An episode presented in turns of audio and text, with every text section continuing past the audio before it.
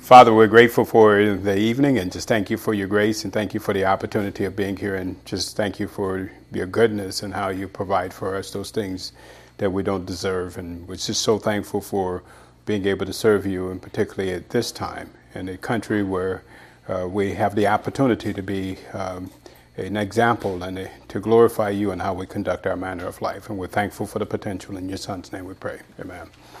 So we left off when we were on page 17, and we're moving ourselves along. I think we got, what, five weeks left?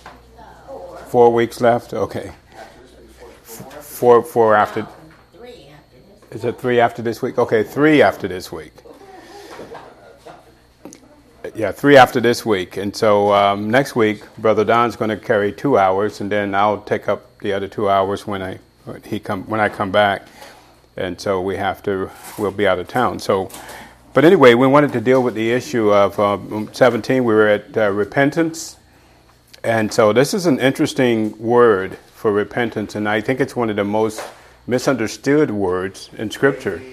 And so a lot of people don't really understand what it means when it comes to repentance. And so the word, um, and so we were, I was looking at a guy who was talking about the sinner's prayer, and I think I put, did I put that down there? No, I didn't put his quote down. But it was this guy, his name was um, something Wayne, but he had studied the idea. No, not, not Grudem. His last, excuse me, his last name was Wayne. Yeah, and it wasn't Bruce. or John, or John. Um, but he had studied repentance and, uh, and the sinner's prayer and how it went back. He took it back to the Middle Ages, is where it was. And, and he looked through a lot of the scriptures that people use to say the sinner's prayer and, um, and didn't find any correlation from scripture to the sinner's prayer. So you can say that the sinner's prayer is not in scripture. And I don't care how many times people say it, and they do. It is the go to, and you just won't find it. And he did an excellent job in that article, and if I remember, I'll bring it with me the next time. It's really interesting to read. but anyway, this issue of repentance um, how do you know that you're, you've repented? And so, for a lot of people, uh, repentance is an emotional thing that you've got to get up, come down to the altar, and drop down and I don't know if there's a, do they have a raindrop or teardrop measurer down at the altar that you measure how many tears you have to show or, you know, these kind of things. And so you have that issue of repentance. But the word actually, and you'll see that there's a couple of words that we'll look at that actually deals with the idea of repentance. So you have metanoia is the main word that is used for repentance. Now I think that what they do, and we, we can probably see this, is that they pull from 2 Corinthians 7 12, the scripture, godly sorrow leads to repentance. Well, that's not talking about initial salvation. He's talking to believers in Corinth, and he's talking about them having a change of mind. So you, you could see that over in 2 Corinthians, there is some grief that is involved there. But in initial salvation, we'll see that this is uh, used in a different way. And so then you have the word metanoia.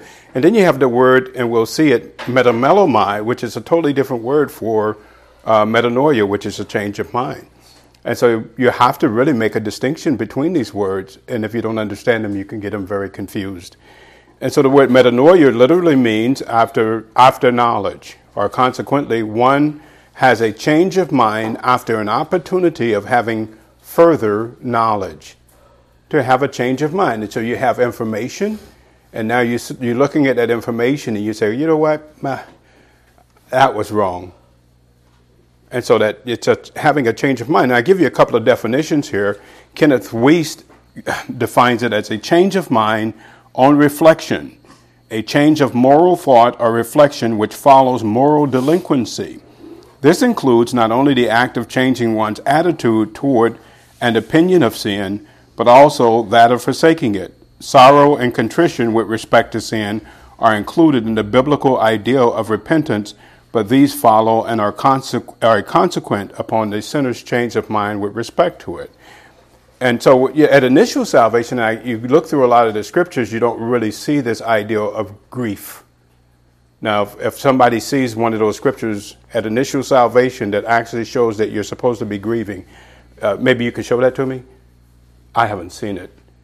So the one that I have seen deals with 2 Corinthians 7, which deals with a change of mind of present tense salvation. So what happens? People conflate these. And they conflate them. And so I thought this chart hopefully would be helpful because it's used differently from the unsaved versus the nation of Israel versus the believer in his present tense salvation. And this is the word metanoia. And so notice, just follow through here unbelief, knowledge, change of mind, and then I would add here proof of the fact that you've changed your mind at initial salvation is you turn and you start heading in a different direction, right? And so you see people that say that they've been saved, but there is no change in their life. You know, I don't know, God knows. But if you, you can see the, the Thessalonians as an example of this. Uh, Paul says to them in First uh, Thessalonians 1 9 that, that when you believed, you turned to God from idols, right? So they turned and they started going in a different direction. They had a change of mind and they turned and they started going in a different direction. They had a change of mind. Richard Trench gives this definition. He says, a thorough change of heart and of soul and of life and of actions. now, when it comes to blindness uh, of, the, of Israel, knowledge, and uh, this idea of having a change of mind, and this is in the future, not, they've not had a change of mind at this point they're going to turn. But notice, John said that he preached a baptism of repentance. A baptism of repentance. now, words matter, context matter, and so a lot of people conflate this baptism of repentance that John preached with initial salvation for the believer today, and also, I think, present tense salvation today. And so all of these three are conflated together to be one thing, right? And I think that that's where the confusion is coming from. Now, let me give you an example. Look, we can really distinguish this in Acts chapter 13 that the baptism of repentance was not to the unsaved man today. That's not who it was for. Now, I just love it when Scripture interprets Scripture because it just hands it to us on a silver platter. You don't even have to know Greek or Hebrew or anything. It's, it's so obvious to see. So now notice in Acts chapter 13, Paul, so there's two chapters, and we would like to tell you that, and when we come to um, Acts, two chapters that are dealing with uh, a historical narrative of Israel. The seventh chapter of Acts, and this is more of a general narrative of Israel. And this is Paul when he's at Antioch in Acts chapter 13. And notice what he says here. Uh, we'll pick it up in verse 17 the God of this people, Israel, chose our fathers and exalted the people when they dwelt as strangers in the land of Egypt, and with a high arm brought he them out of it. And about that time of forty years he suffered their manners in the wilderness. And when he had destroyed seven nations in the land of Canaan, he divided their land to them by lot. And after that he gave unto them judges about the space of four hundred and fifty years, until Samuel the prophet. And afterward they desired a king, and God gave unto them Saul the son of Cis, a man of the tribe of Benjamin, by the space of forty years. And when he had removed him, he raised up to them David to be their king, to whom also he gave testimony, and said, I have found David the son of Jesse, a man after my own heart, which shall fulfill all my will. Of this man's seed has God raised to his promise, uh, uh, God, according to his promise, raised unto, notice, Israel a Savior, Jesus. Now, when did he do this? Well, we see it in verse 24. When John had first preached before his coming the baptism of repentance to all the people of the church. I'm sorry. That's not there, is it? All the people of who? Israel. So the baptism of repentance that was preached, and so to use what Don says that we say all the time. We're not making this up. it's right here. Matthew chapter 3 is the baptism of repentance. And who is it to? All the people of Israel. So he sets the context there, right? Very clear and clean context is set there. We don't even have to guess about what's going on. when we go back to Matthew chapter 3 that he's not talking to the church. He's not talking to the unsaved Gentiles. He's talking about a baptism of repentance to the nation of Israel. And so you can see it over in Matthew chapter 3.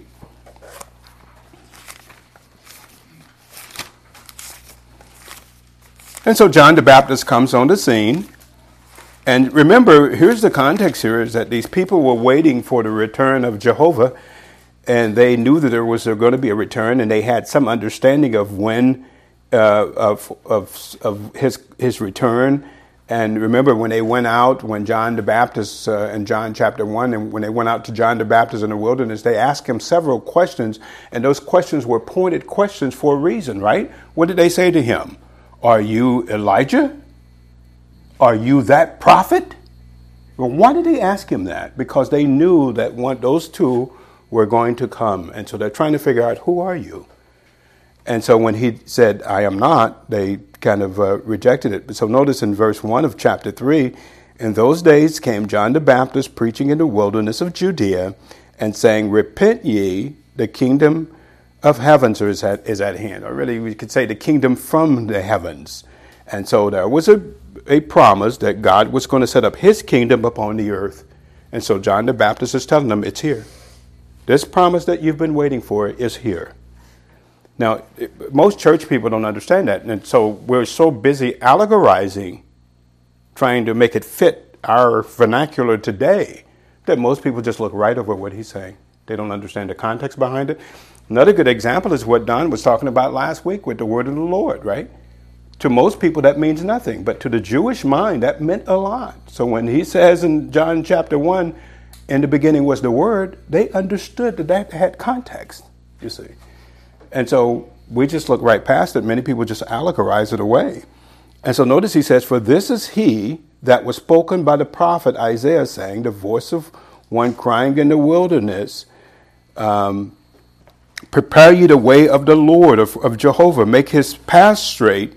And the same John had his raiment camel's hair and a leathern girdle about his loins, and his meat was locusts and wild honey.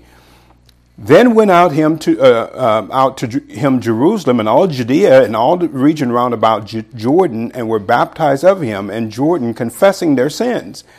But when he saw many of uh, the Pharisees and the Sadducees come unto his baptism, he said, "O generation of vipers, who has warned you to flee from the wrath to come?" And so they understood what that meant, that there is a coming wrath, and we know what that means. And notice in verse 8 Bring forth therefore fruit meet for repentance, and think not to say within yourself, We have Abraham to our father. Now, I don't think that you, you have never said that you had Abraham as your father, have you? Joe, I don't think you've ever said that Abraham was your father.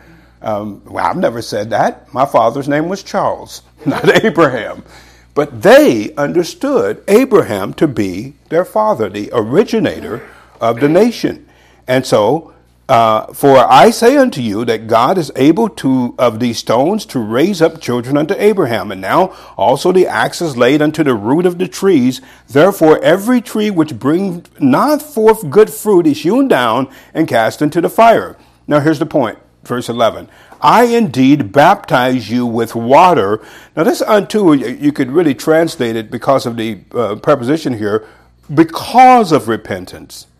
So he was baptizing them because they had a change of mind. Proof that they had a change of mind, they went out to him. And the ones that had a change of mind, he would baptize them. Now, who is this to? Israel, the nation of Israel. If you try to make it fit any other context, you're going to make a mess of Scripture. And so notice, but and we just saw again uh, over in uh, we just saw again over in um, uh, over in get rid of that phone. We just saw again over in um, Acts uh, 13 that this was to the nation of Israel, and that's important to see. And so there was a baptism to Israel, there was a baptism, or excuse me, a repentance uh, concerning Israel, a repentance concerning unsaved, and concerning the saved. And this is important to see. But we'll get to this one, um, this uh, repentance concerning the unsaved. I want to show you the two different words that are used here for repentance. Uh, I have them somewhere. There we go. And so you have metanoia, which means to have a change of mind. Now, this one is really interesting, right? It's the word metamelomai. But you know, in the English, it's translated repentance, but it means something completely different. Now, if this actually was repentance, you can ask yourself the question as we look at these contexts then why was Judas condemned to hell? Didn't he have a change of mind? But do you know the word that is used for Judas repented? It's this word metamelomai. And what does that mean? It's the kind of repentance which only sorrow for something done and wishing it undone. Yes. Yeah, yeah, absolutely. He regretted the outcome. Oh, you ever had something happen and you just regretted it and you say, oh, I wish I could have. Yeah, you didn't really dislike the fact of what happened, uh, what you did. You just regretted the, the way that it came down the pike, right? If you had it to do over again, man, I wish I'd have did it differently, but I would have done it. and in that instance, we know why Judas did it because of the fact that you know, he was indwelt by Satan. But notice in Matthew chapter 27, you see that. Matthew chapter 27 and verse 3. This is used a couple of times. This is really worth noting um, those times where it's used. So in Matthew chapter 27, in verse 1, when the morning was come, all the chief priests and the elders of the people took counsel against Jesus to put him to death. And when they had bound him, they led him away and delivered him unto Pontius Pilate the governor. And then Judas, which had betrayed him, when he saw that he was condemned, notice how they translated repentant? And I would say, and Don really gave a good definition there, he regretted. He regretted it. Well, if he'd have had a change of mind, wouldn't that have solved it? Right? Wouldn't it have solved his destiny? No, he didn't have a change of mind. He regretted the outcome, the way that it came down the pike. And so he says he and he he was condemned or he repented himself and brought again the 30 pieces of silver to the uh, chief priests and the elders. Now here you see it in 2 Corinthians 7 on a couple of occasions in 2 Corinthians chapter 7. Now here it's used, uh, I believe, a present tense salvation. It's not used of initial salvation. Now I think this is what is happening. They're taking this because it's associated with grief. And they're conflating this with initial salvation, right? And so they're saying, oh, here's grief over here. It's got to be over here. At initial salvation, and you don't see it in any context at initial salvation. You just don't. I know people would like to make it over there, but we don't just drag scripture and make it say what we wanted to say. Now, notice in 2 Corinthians chapter 7, Paul uses it in verse 8 And this is interesting uh, context he used it in. He says, For I, though I made you sorry with a letter, uh, I do not repent. And notice the word there, if you have an interlinear, it's our word here, metamelomai. I don't regret it. right? And he, why? He says, Because I wrote the letter for it to have the reaction that it actually did. And so, and then he says, though I did repent, then he uses a different word for metal, uh, I mean, excuse me, he uses metamelomai again. I did repent, for I perceived that the same epistle had made you sorry, though it were but for a season. And so he said, yeah, on the second hand, I did regret it because of the way that you did respond. Though the reason he wrote the epistle was for them to respond in the way that they actually did. And notice in verse 9 he says, Now I rejoice not that you were made sorry, but that you sorrowed. And so that word for sorry actually uh, here is a, a, form of the word lupe. Um, and so notice it's in the passive, which means that something caused them to be made sorrowful. And uh, it was the letter. You sorrowed to repentance. And so now no, you were made grieved uh, un- into repentance. Uh, for you were made sorry after a godly manner that you might receive damage by us and nothing. Now, this raises a question. You have people who will say they will do a deed and they will actually act like they're sorry. Man, there are people who can crack crocodile te- tears and they can make it look like, oh, I'm so sorry. And all the while, as they're thinking about that, they probably have a dagger ready to stab you on the other side of your back. And so, tears don't necessarily, in and of themselves, mean that people have had a change of mind. And so, in our society, we are, we are stuck on that. We're suckers for tears. Because if we see somebody who would cry, oh, look at him. Oh, yeah, yeah. I, I believe you. no, not necessarily. And so notice what Paul says here. Verse 10 For godly sorrow worketh repentance towards salvation, or, God, grief after a godly sorrow worketh repentance and salvation, not to be repented of, or really not to be regretted of, but the sorrow of the world worketh death. Uh, let's see, we're going down to 12. Uh, no, it's there, 10. Uh, so this godly sorrow, uh, our, our, grief after a godly sort, worketh, um, worketh out um, repentance or, um, yeah, worketh repentance. And so I try to give you a. Uh, so here you have the word lupe, which is grief and then this. So this, there's a godly grief that's here. This kata here, this preposition is giving you is a measurement. So here's how God's grief is measured, or God's repentance is measured. So if here's a standard of measurement here, this is how you measure God's uh, a, a repentance from God's sort. Is that there is a grief that is associated with it. But this is talking about present tense salvation present tense salvation. Now, I, I don't see this word lupe, which is the word for grief, used at initial salvation. Now, you might cry at initial, initial salvation, but you know, I don't see that as a sign of salvation. Or, uh, when you're in present tense salvation, you see that someone could have grief. And if it's from God, that that grief is motivated by God, it's obviously going to be of a genuine sort, right? Yeah.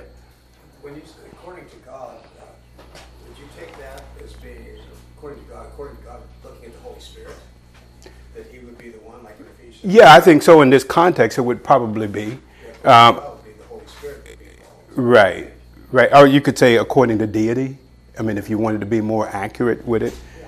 Uh, but here I think it is the Holy Spirit that is doing this because of the ministry of the Holy Spirit that you're going to be grieving the Holy Spirit. The Holy Spirit is going to be uh, you're going to, you can put out or extinguish the Holy Spirit's ministry. So you have all these things that are going on, and so I think that the Holy Spirit probably is provoking you in this way.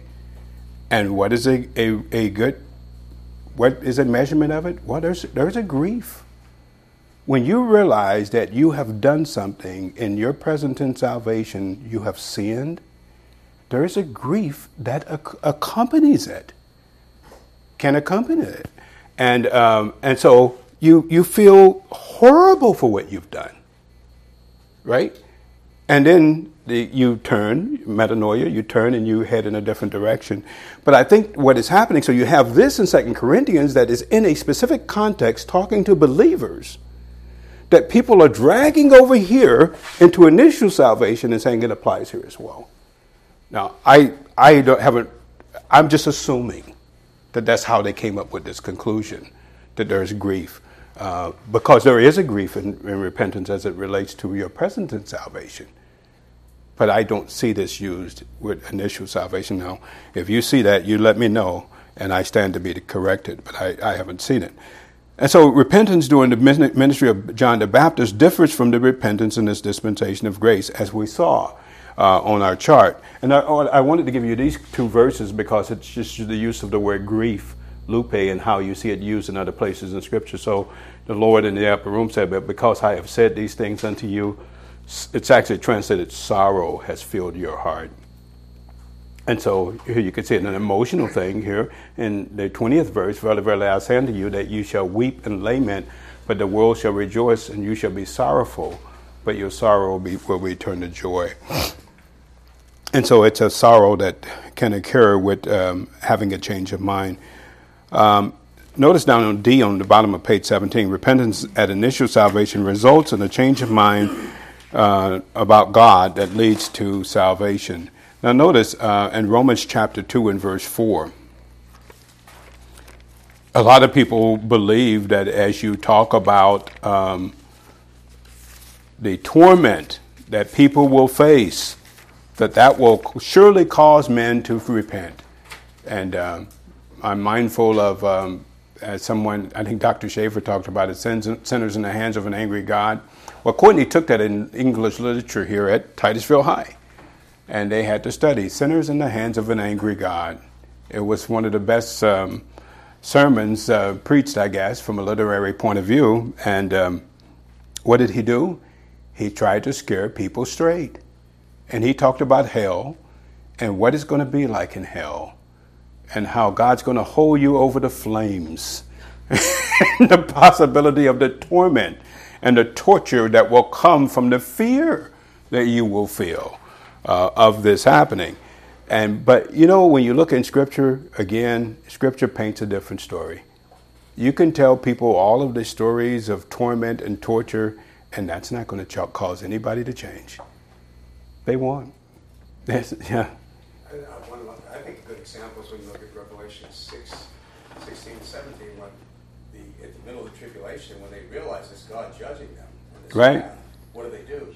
They hide. They don't, right. They don't change their mind. They hide. Right, and even in the 16th chapter, it goes on to say that uh, when they see that those judgments are from God, they don't, and I, if I'm not mistaken, I think I have it here, they don't even use the word, they won't repent. They'll see all of these judgments that are raining down upon the earth, and it, you know what it does? It doesn't cause them, to, cause them to repent, it causes them to double down. And when you understand the fallen nature of man, the fallen nature of man is such that it doesn't respond to that. It really doesn't. And so notice you can see it here. I guess it's like my mother used to say you can win more people with honey than you can with vinegar. Isn't that the saying that they used to say? Well, from a God's point of view, he doesn't use honey, but he uses goodness. Goodness.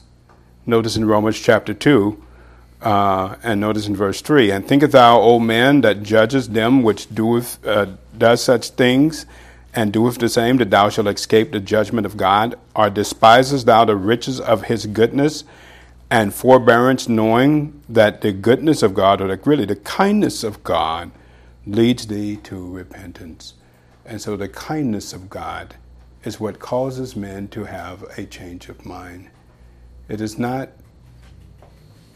talking about what is going to happen to them when they die. It's, it's an odd thing that you can tell people that they're going to hell and I've seen people joke about it. Well, we'll just get with our friends down there. We'll have a big party. and you've seen people joking about this, right? It doesn't scare them at all. They don't seem to even be, have any kind of an understanding of what is facing them. And so that doesn't really cause them to have a change of mind. And so repentance for the unbeliever occurs by believing the facts of the gospel. And so there are several factors preventing this repentance in the unbeliever. So if you were to really, if it wasn't for the sin nature and then Satan blinding the unsaved mind, there perchance would be a, a, chance that people would believe the facts of the gospel, right? I mean, why would you not? If you just told them Christ died on the cross for our sins and that he was buried and raised, if there was nothing that was impeding them, you would probably think, yeah, okay, yeah, that's true. I could see that.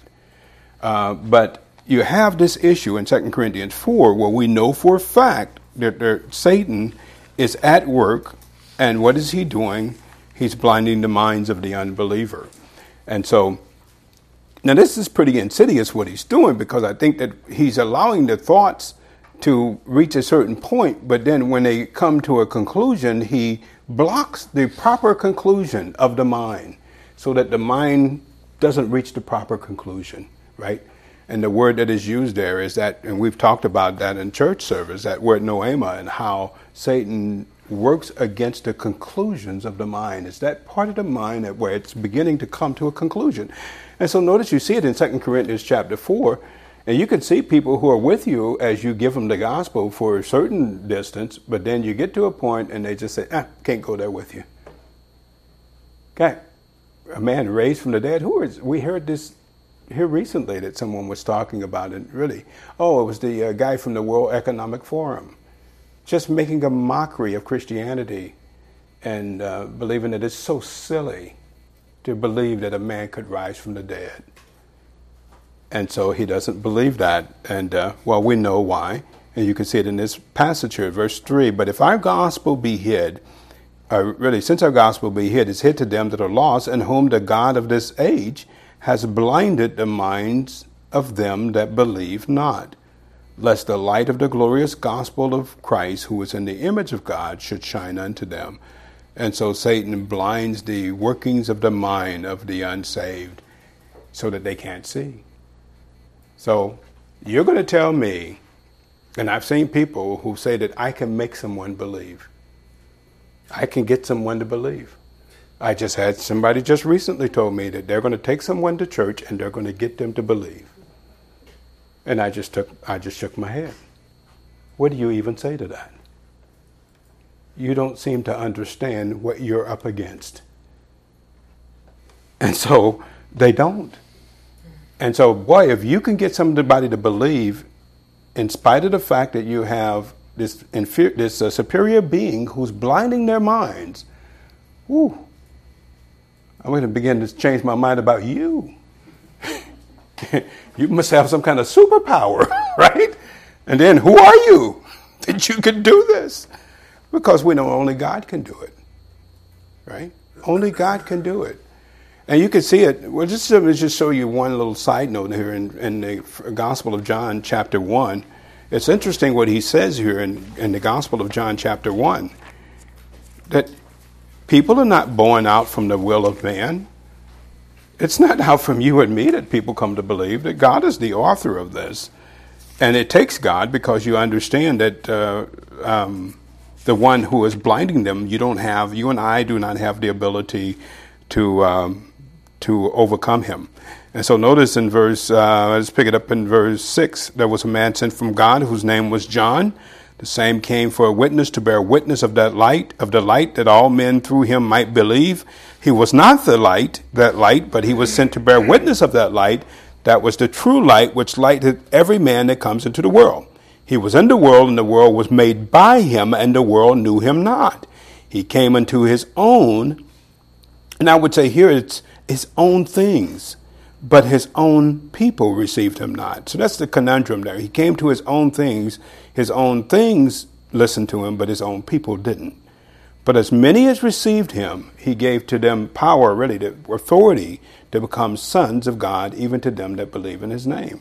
I think Don was talking about this recently. And so, in the early, you don't receive authority today to become sons of God. You are sons of God. But on the other side of the day of Pentecost, those people received authority to become sons of God whenever the new dispensation started.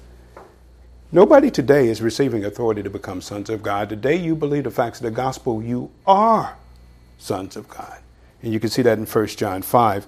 And so there was a special thing happening there during Christ's earthly ministry. Now, notice uh, verse 13, which were born not, notice you have ek, uh, ek preposition here, which is showing you the origin of this, how they were born. Not out from blood, nor out from the flesh, nor out from the will of man, but out from God. God is the source of that salvation. So, unless God raises the blinders for someone to believe, I don't care. And, and the churches come up with all of these different tactics and things that they do to try to get people to believe. And um, I like what Pastor Dave's saying. All they're doing is bringing in the tares. That's what they're doing. They're just bringing the tares into the church. And so if you can call someone to be saved, then I guess you're their savior. Because what I see here that God is the one that has to remove the blinders for people to be able to see. and so notice, human depravity also blinds the unsaved. Now look at Ephesians chapter 4 and verse 18. Ephesians chapter 4 and verse 18. Now this is interesting as well. Um, Paul uses a word here that's just really interesting. So he describes the state of the unsaved man as to why he can't believe. And you know, we use the statement about crazy people today: the lights on and nobody's home. Uh, well, you could say this about the unsaved man, right? The lights, the lights not even on, and nobody is certainly home from a spiritual point of view, with regard to being uh, aware of the life of God. And so, notice in chapter uh, four and verse seventeen. this I say, therefore, and testify in the Lord that you henceforth walk not as the Gentiles walk. And how do they walk? in the vanity of their minds, or really the uselessness of their minds. You say, well, it's not useless. They look like they're accomplishing a lot of things. I mean, these guys are becoming rich, they're becoming actors, they're becoming sports stars. But really, when you really think about it, if the world was to end today, would any of that matter to you? None of that would really matter to you. It couldn't get you past this life, you see. And any of those people that die, and you remember the, the book um, uh, was that talked about the fact that you never see a U-Haul at a hearse uh, or at, uh, following a hearse. Why? Because none of these things that you accomplish in this life really matter beyond this life if they're not done from the basis of God and what God's will is for your life. It's all pointless. Anything that you do outside of that is just pointless. And I think some of the unsaved people, once they get a certain amount of riches, they begin to see that. I think that that's what Solomon saw. When he tried to indulge himself in the world system and he found out, man, what is this? I've tried all of this. I've tried this. I've tried that. It's just even it's pointless. It just doesn't even matter, right? So outside of God's will for your life, if, if you're operating outside of that, everything else, everything is just really pointless. I, okay, I'll give you an example. I remember I was waiting a long time for Oklahoma to win the national championship in football. This shows you the pointlessness of it, and I'm sure many women would say, yes, that's pointless. but it's, it's a great example. And then when they won it, I was like, oh. It was the whole thing of getting there, right? And once they won, it was just so, such a downer. It was pointless. So now what? It didn't mean anything. And so you see that in life. That you it's the striving to get there many times that's more in, in, entertaining or exciting to people than the actually uh, accomplishing it. Why? Because this life doesn't have things that are able to sustain you. They are pointless in and of themselves. And so notice in verse 18, he says, having their understanding darkened, being alienated uh, from the life of God through the ignorance that is in them because of the blindness of the hearts, or really the hardness of their hearts. And you can see that, man, with a lot of unsaved people that just their hearts are like petrified and you just the more we go down the line you're looking at a generation of people coming along. They're more and more petrified in that they you can't what? God? No i'm going to hear that right? Uh, but notice they walk in the vanity or the uselessness of their minds. And so you have this human depravity it prevents the unsaved from seeking god. Human depravity prevents the unsaved from having a change of mind and so notice, and Don was referring to this, and here's another example of it in Revelation chapter 9 and verse 20. I don't think we know who we're dealing with. You think that these unsaved people, it's kind of like these people. I read a story. Did you guys see that story of the man who went over to, I think it was South Africa, and he killed a lion? And he's sitting there with the picture of the lion, the dead lion in front of him. And I don't know how it happened, but they said that the, the brother of the lion killed the man. I don't know how that happened. They didn't tell you in the story how it happened. But apparently, the brother of the lion ended up, after that man took that picture, killed him. so, and I don't even know how they knew it was the brother. I mean, I, they do a DNA test or what? I don't know. But notice here in Revelation, you'll see that you have this issue that the blindness causes people, the unsaved man. So just like that lion, you know, uh, um, you think that this lion, and you got people who have these pets and stuff, all these exotic pets, and then they turn on them and they're shocked. It's the same thing with the unsaved people. They are who you thought they were. And we're shocked when they do something that we didn't expect. And I don't know why we are. But notice in verse 20, you see it. Um, well, let's get some context here. Verse 14, saying to the sixth angel which had the trumpet, Loose the four angels which are bound in the great river Euphrates. And the four angels were loose, which were prepared for an hour, and a day, and a month, and a year to slay the third part of men. And the number of the army of the horsemen were two hundred thousand uh, thousand. And I heard the number of them, and thus I saw the horses in the vision, and them that sat on them, having breastplates of fire and of jacinth and of brimstone, and their heads of the horses were as the heads of lions and out of their mouths issued fire and smoke and brimstone. For by these were the third part of men killed by the fire and by the smoke and by the brimstone which is issued out of their mouths. For their power is in their mouth and in their tails, for their tails were like unto serpents and, and had heads uh, with them that they do hurt. And the rest of the men uh, were not killed of these plagues, yet repented not of their works. Now, you would think in the tribulation period, where they're seeing all of these different trumpet judgments and vow judgments, and they see that it's from God, and we'll turn over to 16 since we're over here. You would think, oh man, every single person that saw that would say, okay, God. You remember they have this um, axiom in uh, unsaved world, a come to Jesus moment, right? You would think that these activities would cause them to be able to say, God, you're in control. And what you see is that they don't. So if the prospects of suffering would cause people to have a change of mind, it should happen here, and it doesn't. And so notice he says, and so they repented not of their works out of their hands, that they should not worship devils of, and idols of gold and of silver and of brass and of stone and of wood, which neither can see, nor hear, nor walk, neither repented they of their murders, nor of their sorceries. All of these, notice works of the flesh here, nor of their fornications, nor of their thefts. Now there's satanic there. But over in the 16th chapter, I think it is, you see it again in a similar way of Revelation. Um, yeah, and the 16th chapter, we're having a good day here. My mind was able to remember it. I was a little concerned.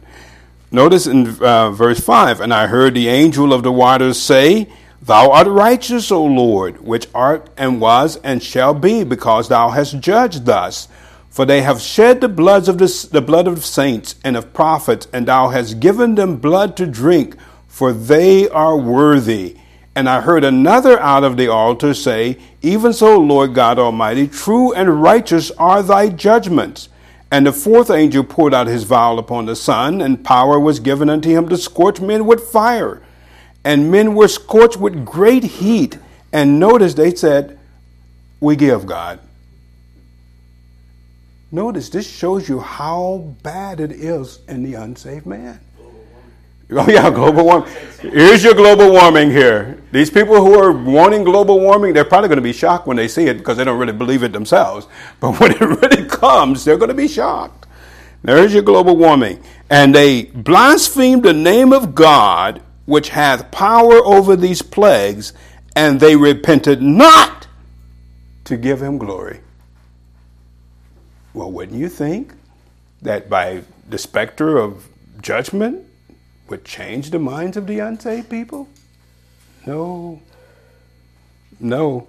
And, and you just see it, and it goes on and on. And so notice down in uh, verse 10 And the fifth angel poured out his vial upon the seat of the beast, and his kingdom was full of darkness. Now, I think this is Washington, D.C. here. And they gnawed, they gnawed their tongues for pain and blasphemed the God of heaven because of their pains and their sores, and they repented not of their deeds. And so it goes on. And so you see that the fallen nature of man is so wicked. it will not be subject. And you can see it with people, right? You get uh, people angry with you, and before you know it, they won't be reasoned with. Right? And so here they are, and you, you, here's God of the universe. Who's judging them? Nope. I ain't changing my mind. And so there you have it. And so Scripture gives several proofs that salvation for the unsaved man leads to repentance. And so we saw it in Revelation uh, 9 20 and 21, and then you see it that is re- uh, equated with salvation in Hebrews 6 6. Let's look at that one. Hebrews chapter 6 and verse 6.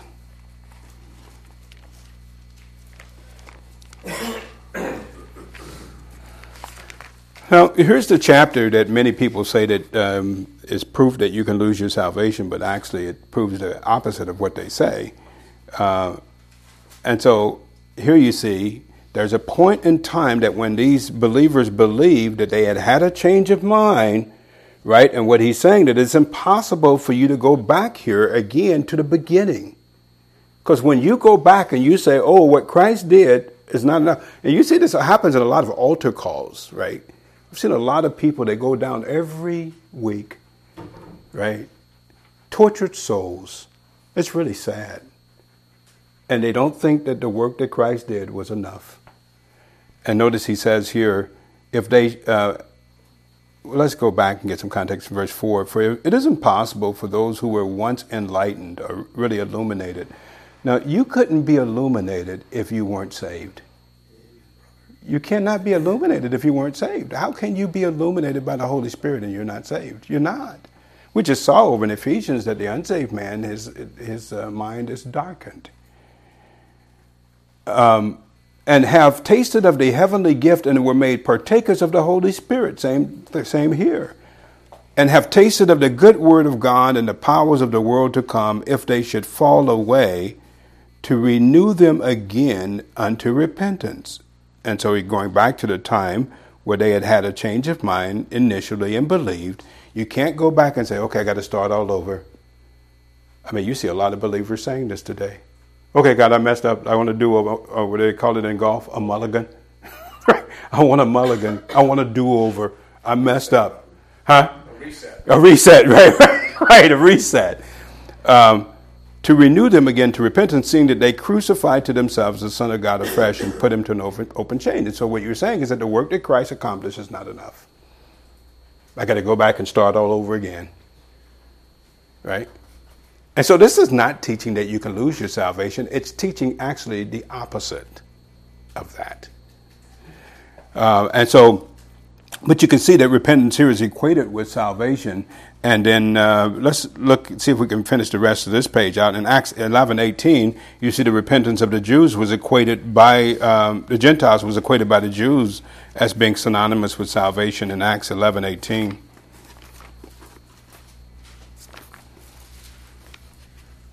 Acts 11 18. So Courtney's going through the book of Acts is really a very fascinating book. And in the 11th chapter, you see What's interesting in this chapter is how Paul goes up, uh, or Barnabas goes up, and he gets the Apostle Paul um, in, um, when he was in Tarsus. But in 18, you see, uh, let's go back just to get some context here in verse uh, 10. And this was done three times. This is Peter, and he's uh, sitting up on the housetop, and he's seeing this vision. And he was drawn up again into heaven. And, and behold, immediately there were three men already come unto the house where I was sent from Caesarea unto me. And the Spirit bade me uh, go with them, nothing doubting. Moreover, these six brethren accompanied me and were entered into the man's house. And he showed us how he had seen an angel in his house, which stood and said unto him, Send men to Joppa and call for Simon, whose surname is Peter who shall tell thee words whereby thou and all thy house shall be saved. And as I began to speak, the Holy Spirit fell on them as on us at the beginning.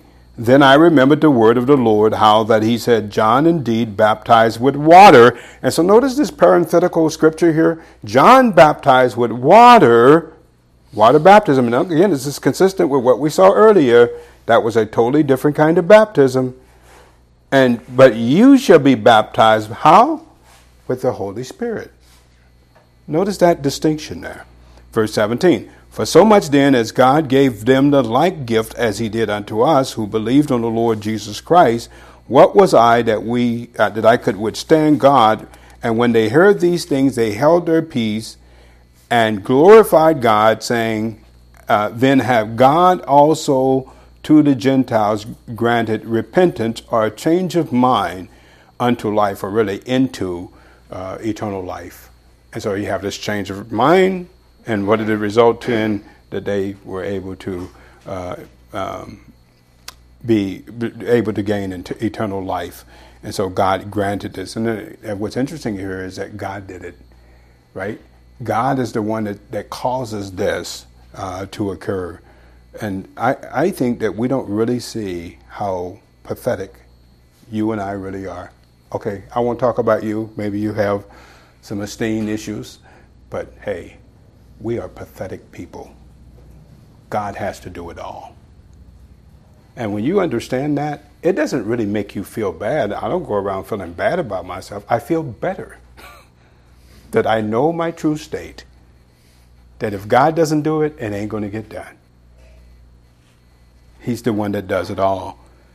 As notice, the object of repentance is varied in the New Testament. You see that verb form of metanoia is used 20 to- 22 times in the New Testament, 13 times in the epistles, six times regarding the behavior in the church. And, you know, um, the church is called to this uh, on several occasions, and we won't go further. We'll stop right there, and I'll pick up, uh, Lord willing, uh, when we return. Uh, otherwise, you can ask the Lord about it in the hair, and you probably won't even be thinking about it.